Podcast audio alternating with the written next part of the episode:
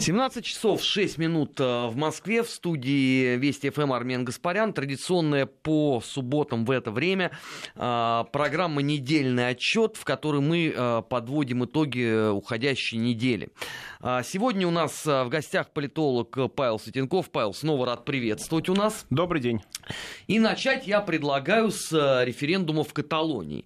Его как раз сегодня были оглашены финальные цифры по этому великому действу. Итак, за отделение проголосовало 90,18% принявших участие в плебисците. Против, соответственно, 7,83%. Всего голосовало 2,3 миллиона человек, что составляет около 43% от общего числа зарегистрированных избирателей. А вопрос-то остался тот же самый. А теперь что? Ну как теперь что? Мадрид, как известно, не признал результаты этого референдума. И, соответственно, я думаю, что, э, видимо, предстоит э, торг, переговоры между властями Каталонии и властями Испании. Потому что власти Каталонии обещали на днях буквально объявить о независимости, но пока этого заявления... В течение недели, сказал парламент, будет принято нужное решение. Ну, то есть какое-то. Да, сейчас этого заявления пока что не последовало. И даже если оно последует, все равно э, не факт, что испанские власти его признают. Точнее, с высочайшей степенью вероятности они его не признают, потому что иначе это э, шаг к распаду Испании в целом как государства. Ну, потому что даже самая страна Басков тогда тоже может ставить вопрос о независимости, а поскольку по Конституции Испания это так называемое государство автономии, они так себя определяют, то э, практически, в общем, все субъекты в какой-то степени могут начать претендовать на независимость. Таким образом, э, испанское правительство, скорее всего, заявление о независимости не признает, точно так же, как не признала результаты референдума. И в таких ситуациях, ну, в общем-то, обычно идет торг между властями субъекта и властями, ну, собственно говоря, общенационального правительства. Ну, альтернативой является подавление силой, но проблема заключается в том, что если вы начинаете подавлять такие вещи силой, у вас начинается национально-освободительное движение, которое говорит, что к нам пришли иностранцы, они пытаются захватить нашу страну, э, лишить нас права голоса и тому подобное. То есть я думаю, что, скорее всего, будет торг, и э, испанским властям, скорее всего, придется идти по пути Канады, которая в свое время расширила сильно автономию, ну не автономию, а полномочия Квебека, или идти по пути Бельгии, которая э, в какой-то момент из-за э, национальных таких сепаратистских движений в ее субъектах была вынуждена перейти к федеративной модели устройства государства. Там есть три субъекта, Фландрия, Валония и, соответственно, Брюссель. И, э, в общем-то, например, Бельгия находится длительное время в состоянии полураспада такого, но она не распадается, потому что это по международным э, соображениям никому не выгодно. Э, что-то подобное на данном этапе может пройти, произойти с Испанией.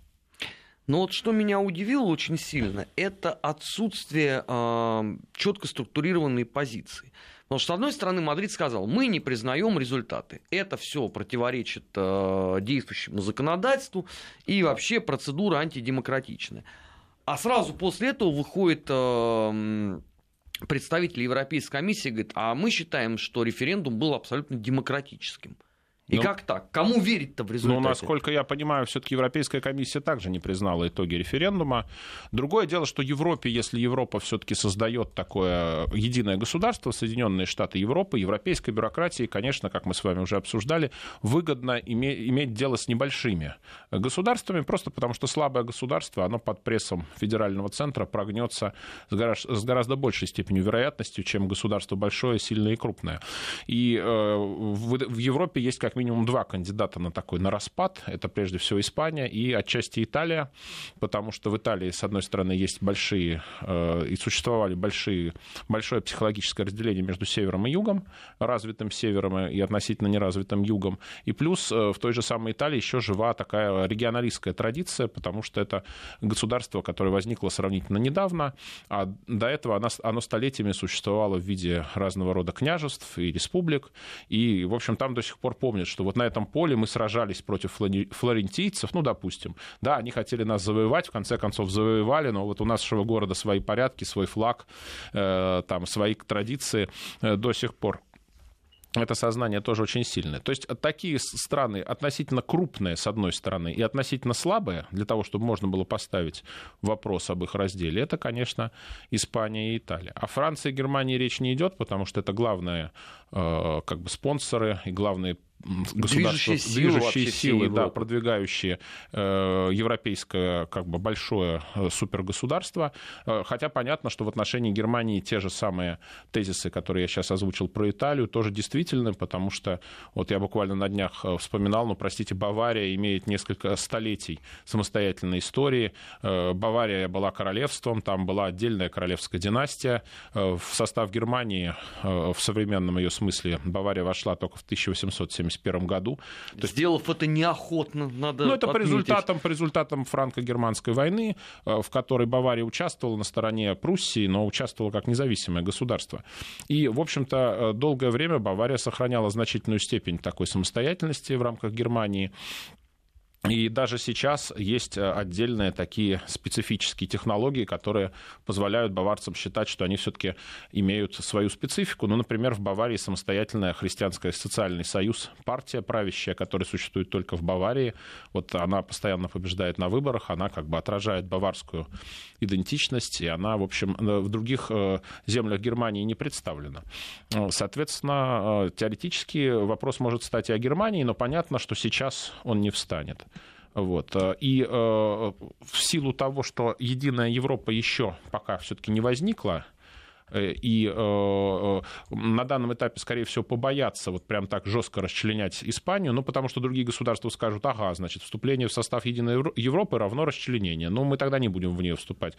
И поэтому, скорее всего, я думаю, попытаются заставить испанские власти вступить в длительный переговорный процесс с каталонскими, что-то им уступить, расширить степень автономии и тому подобное. То есть попытаются перевести Испанию в режим такого, воспользуются термином из физики, полураспада.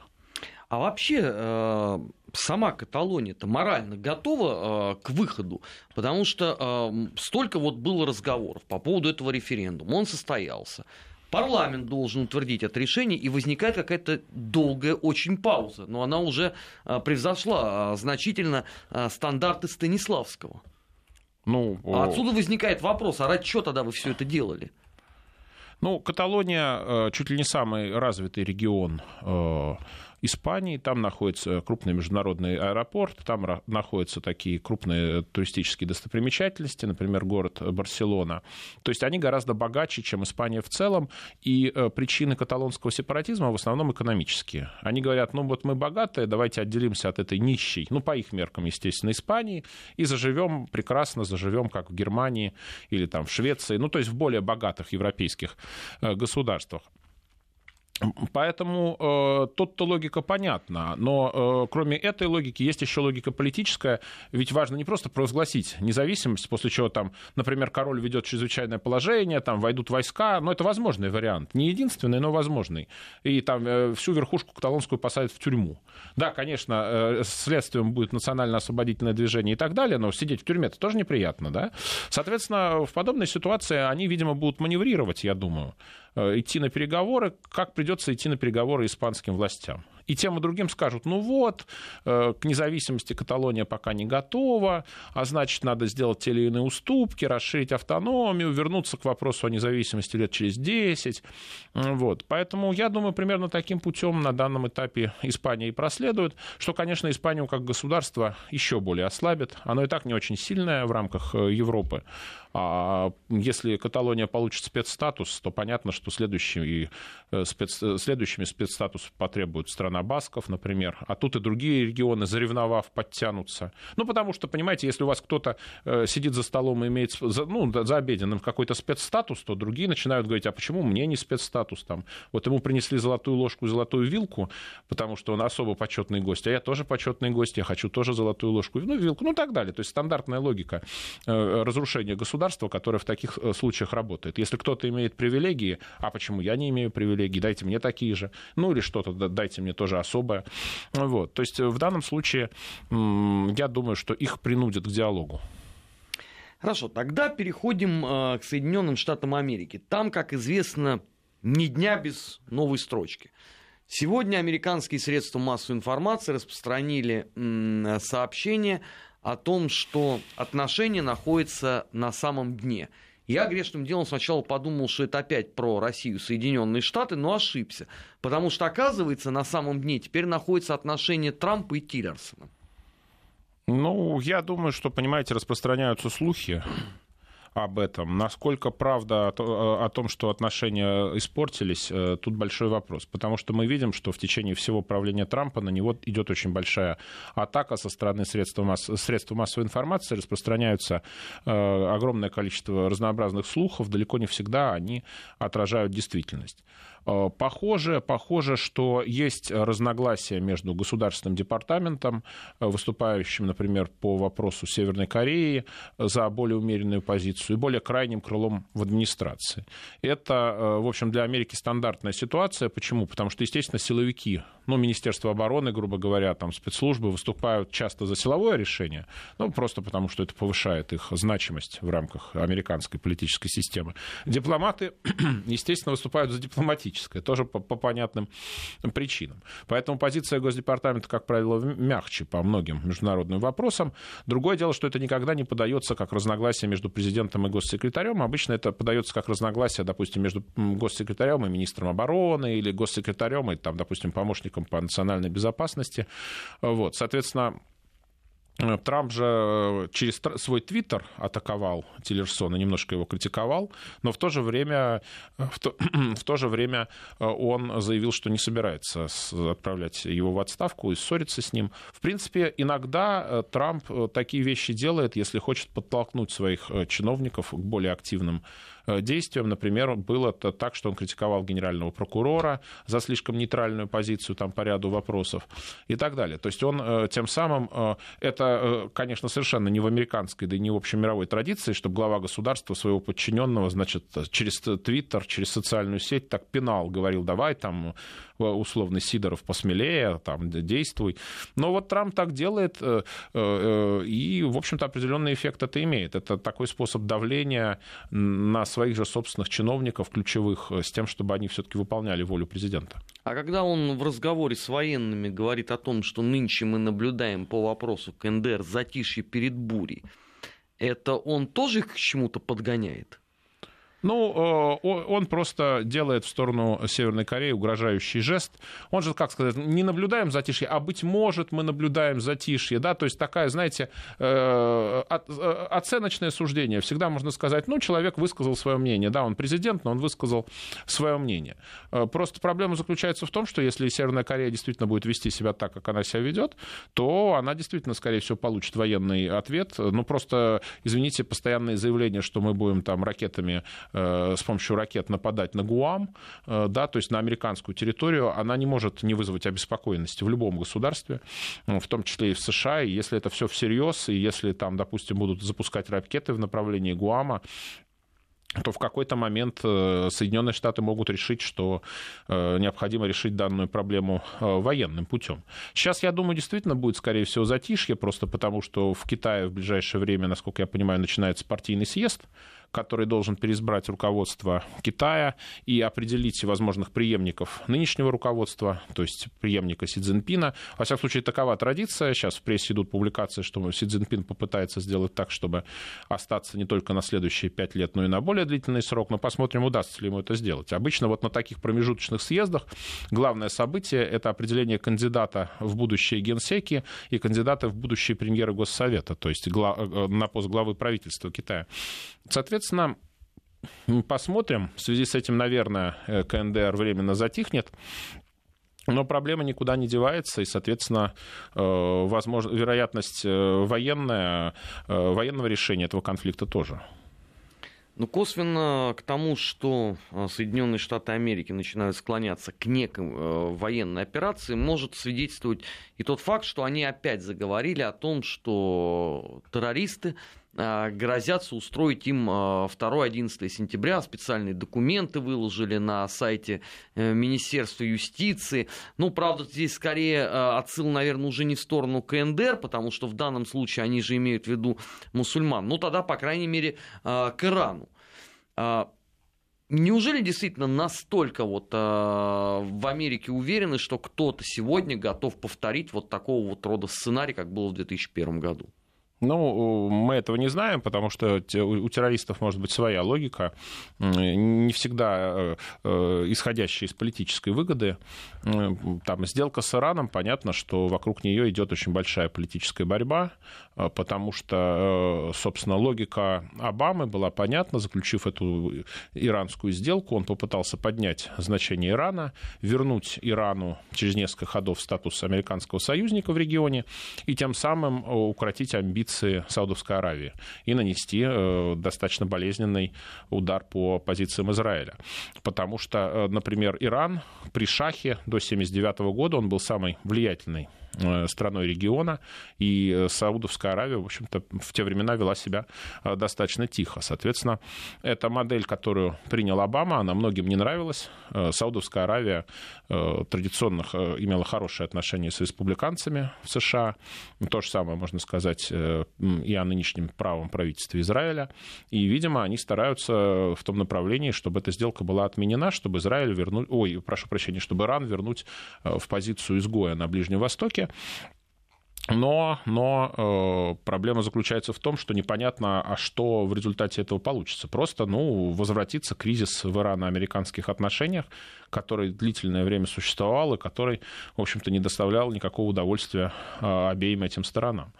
Поэтому в данном случае тут э, в Америке идет торг, потому что, ну, допустим, Трамп отменяет иранскую сделку, что взамен? Ничего, но тогда Иран будет по-прежнему готовить ядерную бомбу, как, в принципе, он и это и делает.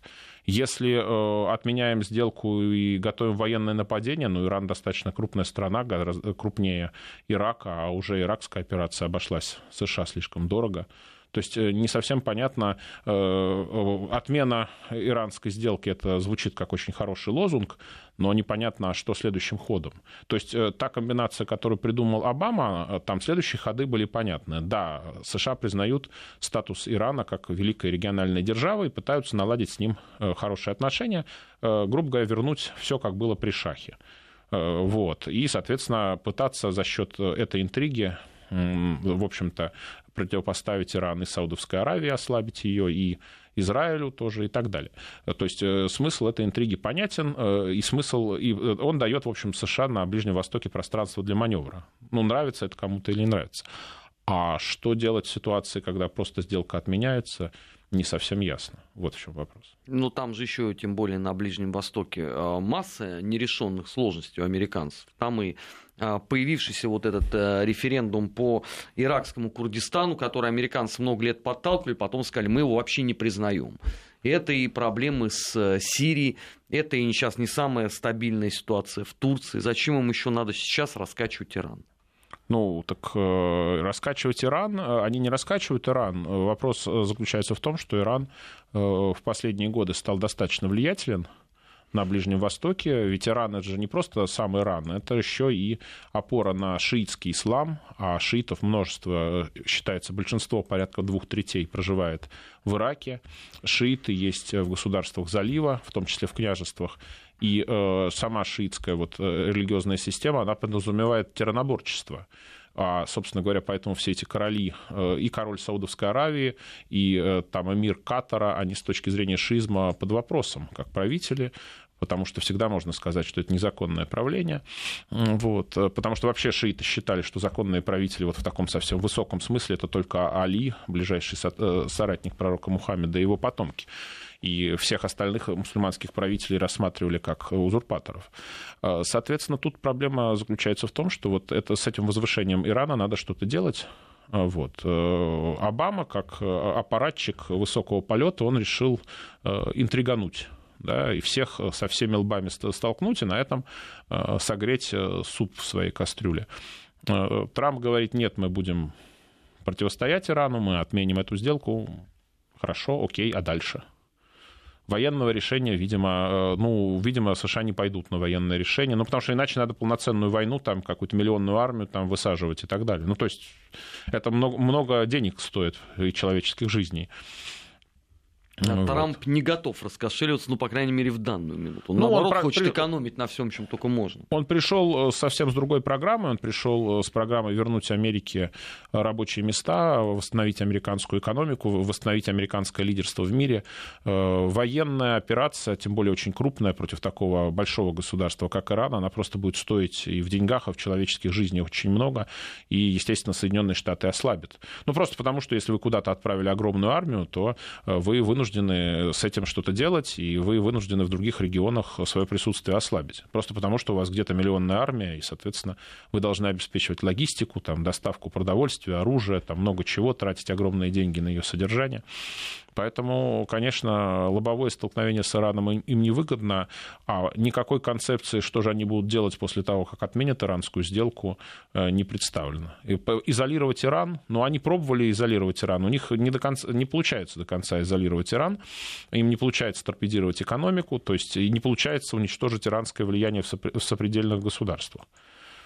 Соответственно, а, чтобы закруглить условно тему Соединенных Штатов, на этой неделе а, посол, а, новый посол в России Джон Хансман сделал заявление о том, что, вероятно, самый сложный период в отношениях э, двух стран со времен Холодной войны.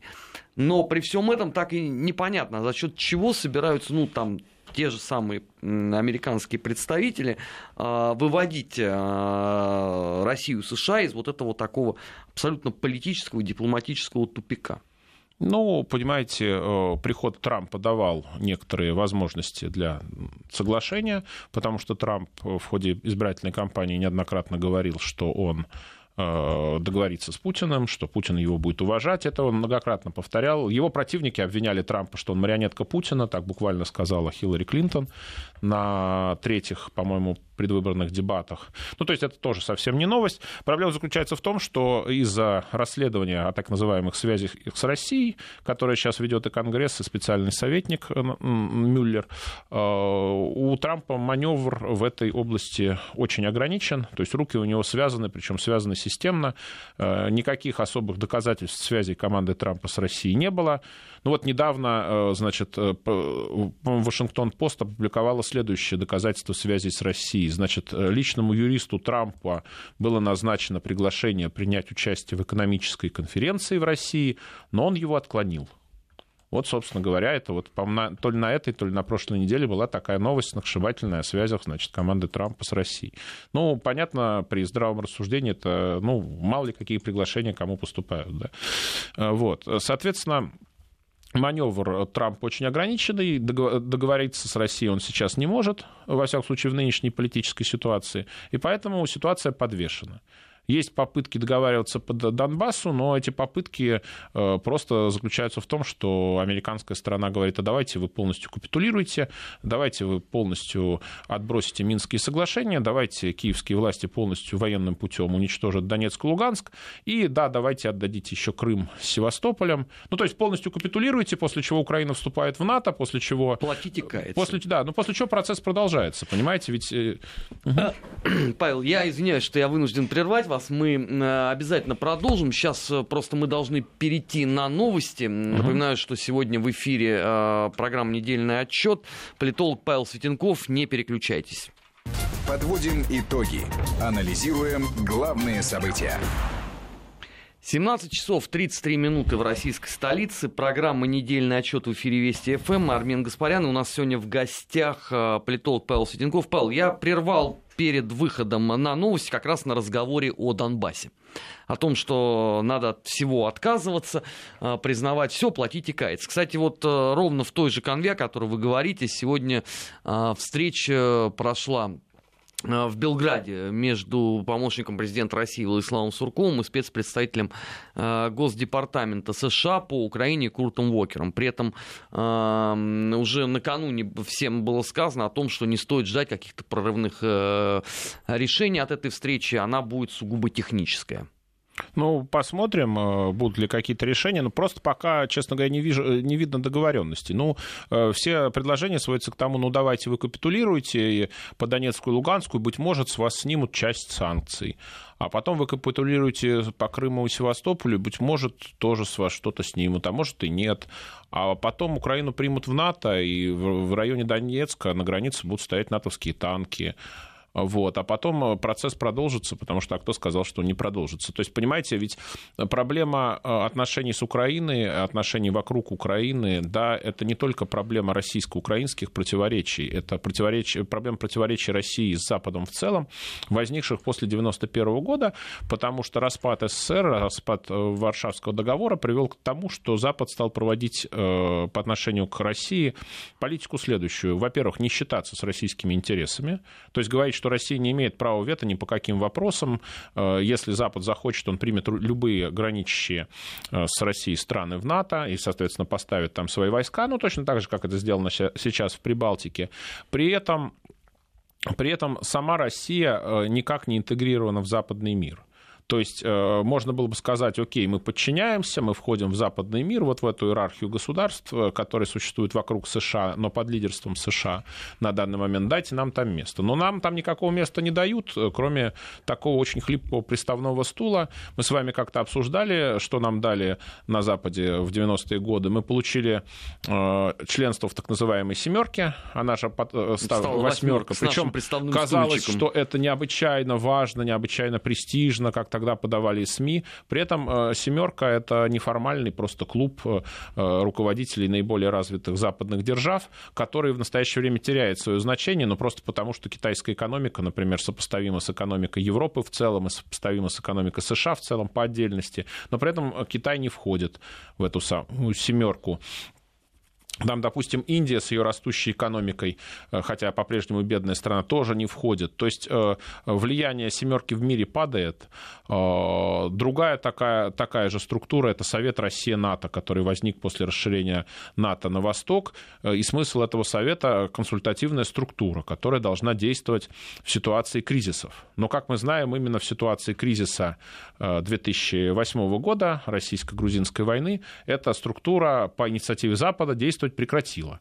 То есть э, тот инструмент, с помощью которого мы надеялись хоть поговорить немножко с Западом и проконсультироваться в, кризис, в кризисной ситуации, именно по инициативе Запада в кризисной ситуации был выключен простите, но соглашаться на приближение чужих войск к твоим границам в обмен на что? В обмен на участие в каких-то неформально консультативных клубах, э, которые к тому же не работают в нужный момент, достаточно странно. Э, эта проблема до сих пор не решена, никакого предложения со стороны Запада по-прежнему не прозвучало. Поэтому... А оно может быть вообще вот так, если глубоко копнуть, вот что они могут предложить России? Ну, кроме вот этого вечного приставного стульчика. И истории, что вы отдаете все, и тогда, может быть, мы с вами когда-нибудь, наверное, поговорим, да, да, да. но когда вы еще вам здесь власть несем. Да, да. Ну, э, теоретически, наверное, можно. Теоретически э, в какой-то момент может возникнуть крупный э, союз экономический и политический европейских, американских и вообще западных в целом государств. Такая идея муссировалась при Обаме, трансатлантическое торговое соглашение, но она была удушена в зародыше. Трамп аналогичное Тихоокеанское партнерство убил, сразу же придя к власти. Дело в том, что соглашение о его создании не было ратифицировано, поэтому для того, чтобы выйти, не требовалось особых юридических процедур. Трамп просто подписал соответствующий указ. А э, Тихоокеанское, Тихоатлантическое партнерство, ой, прошу прощения, трансатлантическое партнерство, трансатлантическое партнерство так, э, как экономический союз такой большой между Соединенными Штатами и Европой не возник. Вот теоретически, если бы возник такой союз, в него можно было бы включить и Россию. Но все это пока вилами на воде писано, и э, для того, чтобы такой союз возник, нужно, чтобы возникла единая Европа, нужно очень многое чтобы возникло, а ничего этого пока нет. Вот. То Нет есть... даже предпосылок для подобного рода историй. Потому что трансатлантическое партнерство, оно же было нужно, в частности, для того, чтобы торпедировать в мягкой форме единую Европу. Ну, потому что э, экономика США сопоставима с экономикой Европейского Союза в целом, и если создается э, экономический союз, который по своим масштабам превышает единую Европу, то, естественно, там влияние основных, как сказать, выгодоприобретателей единой Европы, Германии и Франции будет сильно понижено. Если в рамках единой Европы Германия и Франция владеют контрольным пакетом, и они намерены сейчас этот пакет реализовать, попытавшись создать подобие централизованного государства федеративного, то в рамках более крупного экономического союза их влияние, конечно, будет падать, потому что по сравнению с э, США, естественно, и Германия по отдельности, и Франция, тем более по отдельности, мало, мало что значит. Тем более, что в таком э, союзе США будут выступать как минимум в, э, в блоке с Канадой, а может быть и с Мексикой, потому что у них торговое соглашение, нафта совместное. А Со... в вопросе по санкциям вообще какая-то, э, какое-то, вернее, понимание друг у друга там есть внутри вот этого Запада?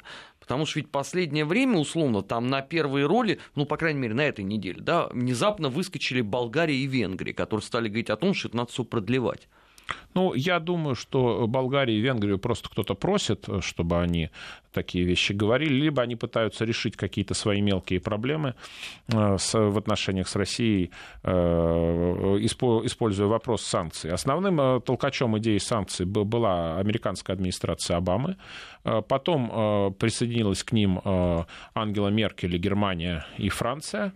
В начале года нынешнего Германия как раз выглядела основным государством, которое продвигает санкции, ну, потому что боялись, что Трамп их отменит. После того, как американцы американский Конгресс принял закон о санкциях, и стало понятно, что Трамп в одиночку их не может отменить, э, в общем-то, ситуация опять-таки зависла. То есть основными спонсорами санкций пока что выступают США как государство, может быть, не Трамп лично, да, но я говорю, у него связаны руки, Германия, э, и э, длительное время крайне неприязненную позицию занимала Великобритания, но сейчас в связи с Брекситом а ей просто, видимо, не до этого.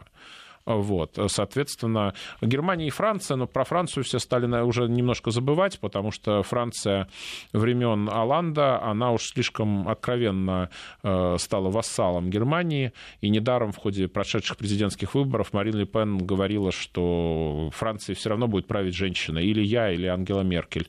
Ну, собственно, похоже, эти слова э, Марин Ле Пен сбываются. Хм, президентом она не стала, но влияние Германии в Европе продолжает расти, особенно если выйдет э, Британия из ЕС, понятно, что и так влиятельная Германия станет вообще центром притяжения на европейском континенте.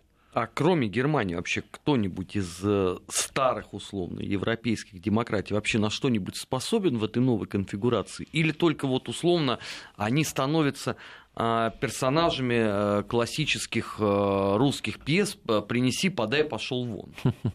Ну, я думаю, что французы надеются на что? Они надеются, что если им удастся продвинуть проект единого федеративного европейского государства, вот этих так называемых Соединенных Штатов Европы, то э, возникший федеративный центр, он, э, они смогут противопоставить Германии.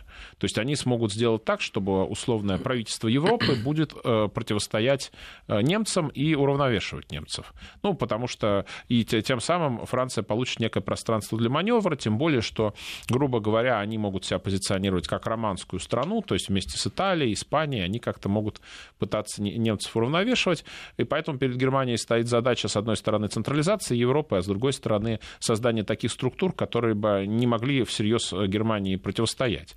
Потому что Юнкер, э, председатель Еврокомиссии, тут уже выступил с призывом объединить должности председателя Европейского совета, которую сейчас занимает э, Дональд Туск, бывший премьер-министр Польши, и должность председателя Еврокомиссии. Ну, полагаю, в руках самого Юнкера, а не Туска, как-то вот почему-то мне так кажется. Естественно, это приведет тому, что в Европе возникнет такой президент. Потому что председатель Еврокомиссии, то есть фактически глава европейского правительства, он достаточно широкие полномочия имеет и фактически является лидером. То есть тут попытка создать э, э, сильную должность, э, может быть, сделать ее всенародно-выборной, то есть чтобы все европейцы такого чиновника избирали. То есть тогда это будет сильный руководитель с самостоятельным мандатом. Но захочет ли этого Германия, большой вопрос. Понимаете, потому что Ангела Меркель сейчас является практически безальтернативной хозяйкой Европы, Европы, и перед ней стоит задача этот статус сохранить. Я думаю, ей вовсе не улыбается э, должность сильного э, европейского президента, который как бы будет восприниматься как ее начальник, сможет какие-то указания давать. Вот. Соответственно, я думаю, что Германия будет поддерживать объединение Европы, но при этом не будет поддерживать э, создание слишком сильных структур, которые другие страны могут противопоставить ее авторитету. Ну, не говоря уже о том, что ни Дональд Туск, ни Юнкер, при всем э, к ним уважении, не обладают, наверное, таким политическим влиянием, как э, Ангела Меркель. Ну, вы знаете, Юнкер э, является очень сильным европейским бюрократом. Он 18 лет был премьер-министром Люксембурга. Это огромный э, срок по европейским меркам. Э, это, во-первых. Во-вторых, он многие годы возглавлял так называемую Еврогруппу, то есть неформальный клуб стран, э, который, в которых евро является валютой их официальной. То есть не, как, как, наверное, знают радиослушатели, не во всех европейских странах, входящих в Европейский Союз, евро является э, валютой. Вот э, он возглавлял э, зону евро, скажем так. Это очень сильный такой теневой бюрократ. Сейчас мы прервемся на новости погоды, после этого продолжим. Недельный отчет. Подводим итоги. Анализируем главные события. 17 часов 47 минут в Москве. Программа «Недельный отчет» в эфире Вести ФМ. Армин Гаспарян. И у нас в гостях сегодня политолог Павел Светенков. Павел, чтобы далеко тоже от Германии не уходить, а, у нас же редкий день вообще проходит без того, чтобы во всем не обвинили вездесущих русских хакеров, пранкеров, которые снуют, всюду вмешиваются, а, всюду устанавливают свои порядки и так далее, и так далее. А на днях э, руководитель немецкого федерального ведомства по охране Конституции Ханс Георг Массен, это так называется германская теперь контрразведка, заявил, что Россия воздержалась от попыток повлиять на выборы э, в Бундестаг, потому что политические издержки были слишком высокими. Ну, у меня два вопроса в этой связи. Во-первых, что с таким опозданием пришли к этому выводу? А во-вторых, неужели после того, как Россия так по, по оценкам, ну, например, CNN э, с завидным постоянством изо дня в день вторгалась в выборы Соединенных Штатов Америки, э, риски э, все еще высокие. Ну, дело в том, что идея вмешательства России в выборах, она была очень хорошая для шельмования конкурентов. И, э, грубо говоря, она была очень хорошая для того, чтобы э, какие-то негативные результаты выборов дискредитировать. Но если побеждают э, нужные люди, то получается, что утверждение российского вмешательства дискредитирует саму демократию и сам политический режим. Ну, там, если всерьез говорить, что Трампа избрали российские хакеры, ну, значит, это ничего не стоит ни американские спецслужбы, ни американская демократия в целом, ну, потому что, ну, хакеры же всех избрали, да, и Трампа. Тогда возникает вопрос, а может быть, хакеры избрали Конгресс еще США, может быть, хакеры избирают губернаторов. То есть, понимаете, тут э, теория мирового заговора, она, конечно, э, очень хороша, но если ее так принять жестко всерьез, ну, тогда получается, что, э, видимо, США управляются из России. Ну, раз президента мы назначили, да, а если мы назначили президента, почему нам не назначить Конгресс и тому подобное? Тогда получается, что американцы должны свергнуть эту власть, ну, как, как установленную российскими хакерами, да, в нормальной стране источником власти является народ, а в некоторых странах теперь источником власти являются российские хакеры. Ну, тогда по логике вещей народ должен выйти на улицы там, Вашингтона и Нью-Йорка и спасти, значит, э, установить правительство какое-то иное, не то, которое сформировано хакерами. Шутки шутками, если, если принять эту версию за истинную, то так оно и должно все происходить. Естественно, власти и э, Америки, и европейских государств ощущают неудобство подобной ситуации, и они все-таки вынуждены тон немножко менять. Ну, то есть говорит, да, быть может, хакеры во что-то вмешались, там, может быть, там они, они показывали неправильную рекламу в Фейсбуке, например. Вот сейчас вот в Америке прошло дело, что запросили, значит, какую рекламу покупали из России 10 на Фейсбуке. тысяч неправильных рекламных объявлений да. разместили граждане России. Да, причем если 10 тысяч объявлений, это на самом деле очень мало, потому что э, в интернете, грубо говоря, для того, чтобы... Э, известно, что если чтобы человек кликнул на какой-то баннер рекламный, нужно его 100 раз прокрутить. То есть один клик, один-два клика на 100 прокруток баннера. Вот, ну, в среднем, насколько я помню эту статистику. Так вот, э, поэтому, естественно, американцы вынуждены снижать тон, они вынуждены говорить, что да, Трамп победил законно, а Россия вмешивалась, но ее попытки вмешательства были неэффективными. Они сейчас так вынуждены говорить. То же самое касается и Германии. Ну, потому что если считаться, что Россия вмешалась в германские выборы, это значит, что Ангелу Меркель тоже хакеры избрали. Ну, тогда она незаконный канцлер, да, она должна в отставку уйти. Ну, если ее хакеры избрали, да, вот так, если всерьез, всерьез, если не смеяться, такую идею принять. Соответственно, я думаю, что Шульца довели до, чуть не довели до отставки. А, нет, ну, Шульц-то, конечно, не уйдет пока что, но для германской ситуации это совершенно нормально. Э, понимаете, пропорциональная система, она устроена так, что там э, невозможно потерпеть окончательного поражения, понимаете? То есть, э, и в связи с этим всегда можно сказать, что виноваты какие-то в неуспехе, виноваты какие-то злые силы, потому что пропорциональная система устроена так, что вы можете занять второе место, но сформировать правительство, а занявший первое место никуда не попадет. Коль в 1976 году показал очень хороший результат на выборах, что-то такое около 49%, и правительство не сформировал. Сформировали социал-демократы. Кто он победил или проиграл в такой ситуации? Для него были успешные выборы, но канцлером-то он не стал. Вот, поэтому Шульц, конечно, он сейчас уходит в оппозицию в надежде на э, следующих выборах через 4 года улучшить результаты, все-таки стать канцлером. А если не улучшит, тогда, да, его карьера закончится. Вот, э, соответственно, э, германские власти, единственное, для чего они могли бы использовать вот эту историю с хакерами, это для шельмования альтернативы для Германии – что очевидно. Ну, дескать, ладно, Меркель избрали немцы, но уж альтернативу тут для Германии точно хакеры избрали. Но они э, увидели значительное недовольство и значительный уровень голосования за альтернативу для Германии в восточных землях, и они поняли, что, ну, если э, они начнут э, шлемовать эту партию, то они потеряют просто многих избирателей в восточных землях, возобновится психологический раскол с бывшими ГДРовцами, которые они официально считают решенным. В частности и потому, что вообще сама Меркель является выходцем из Восточной Германии, как известно это обычно не очень акцентируется внимание, но, понимаете, Обама, э, хоть и чернокожий, но все-таки человек, э, родившийся в США, имеющий гражданство от рождения, ну, хотя Трамп ставил в свое время это под сомнение, но Обама это быстро опроверг. А Ангела-то Меркель, она в ГДР прожила многие годы, она была активисткой э, и сотрудницей последнего ГДРовского правительства, она была зампресс-секретаря, то есть она фигура в этом смысле объединяющая Восток и Запад Германии, и если начать шлемовать альтернативу, то, значит, выясняется, что шельмуете собственных избирателей, к тому же недовольных, они еще больше недовольными станут. В общем-то, видимо, немцы немножко научились на примере американских выборов, где было шельмование избирателей Трампа, и Клинтон назвала их deplorable, ну, то есть это как-то достойных сожаления, буквальный перевод. Вот. Ну, видимо, так, видимо, интонация была не просто достойное сожаление, а так, ну, так, как-то дурачки такие немножко, да, таких вот, как, о которых можно только пожалеть. Вот, видимо, немножко учли э, этот психологический результат американских выборов, поняли, что надо не шельмовать, а разбираться в проблеме. Плюс э, для германских властей это дополнительный аргумент в пользу ограничения миграции. Они могут своим западным партнерам сказать, да, вот мы-то за всецело миграцию. Ангела Меркель всех мигрантов э, пустила в страну, но народ-то недоволен на выборах, видите антимигрантские партии побеждают, надо принимать меры. У нас остается совсем мало времени, но еще одну тему я хотел бы э, успеть, хоть коротко, но осветить. А в Турции продолжаются аресты по делу о том самом э, антигосударственном перевороте в очередной раз э, арестовано теперь уже 133 нелояльных чиновников. Уже совсем скоро, насколько я понимаю, э, в декабре э, будут открыты первые процессы по этому делу. И все равно до сих пор еще продолжаются аресты. Скольких еще врагов Эрдогану предстоит найти и обезвредить?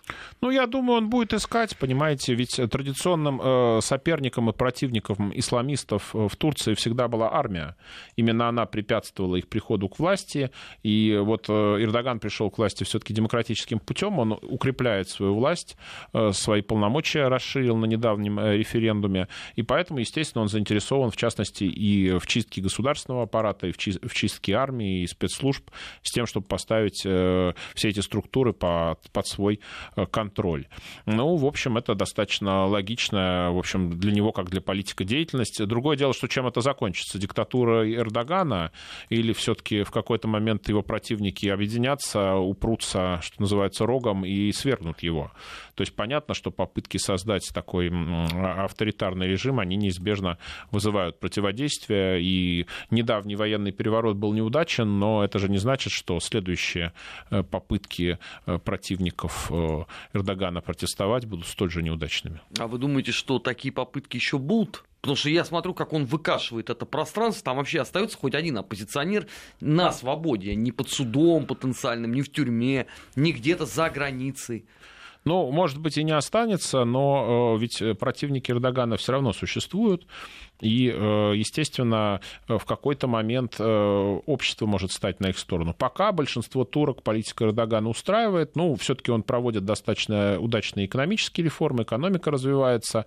Э, политическая система все-таки, все-таки демократическая, хотя, конечно, с тенденцией к авторитаризму. Плюс Эрдоган пытается вернуть международное значение Турции, и сделать из нее как минимум великую региональную державу. И, в общем-то, людям, большинству, во всяком случае, это на данный момент момент нравится. А в Европу Турцию уже не приняли, и поэтому, ну, э, лицемерить и делать вид, что туркам очень нравятся европейские ценности, э, Эрдогану на данном этапе нет нужды. Но при этом ведь все равно э, электорат, который считал себя уже частью единой большой Европы, он же никуда не делся. Да, совершенно справедливо, но на данном этапе, с учетом э, антимигрантской волны в Европе, э, Турцию, конечно, не примут. И главное, почему не, примут, это потому, что и так э, находящийся в ситуации полуразвала Европейский Союз к этому просто не готов. Вот если сделают сильное ядро, если в основе Европы будет сильное федеративное государство, хотя бы на базе зоны евро, Второ, вторая Европа будет уже остальные государства, ну, там, например, Польша, да, там, э, та, которая не имеет евро в качестве своей валюты, та же самая Чехия, если она не войдет в зону э, евро и так далее, то э, тогда э, в какую-то третью зону распространения Европы могут взять Турцию или попытаться дать ей тот же статус, который Польша сейчас имеет. Но э, это будет следующим шагом в условиях, когда Европу преобразуют на центр и периферию, где в центре будет вот это федеративное государство и относительно слабая и автономная периферия, где будут государства, которые не готовы к тесной интеграции. Тогда может возникнуть снова вопрос о том, чтобы взять Турцию в этот вот такой вот э, как это сказать, э, в периферию Европейского Союза слишком много, если и может. Павел, спасибо да. огромное. А, напоминаю, что сегодня в программе э, «Недельный отчет» был политолог Павел Светенков. Наш эфир продолжит новости. Сразу после этого программа «Бывший» э, наш э, участник, уже наш, даже, можно сказать, соведущий Алексей Мартынов. Не переключайтесь.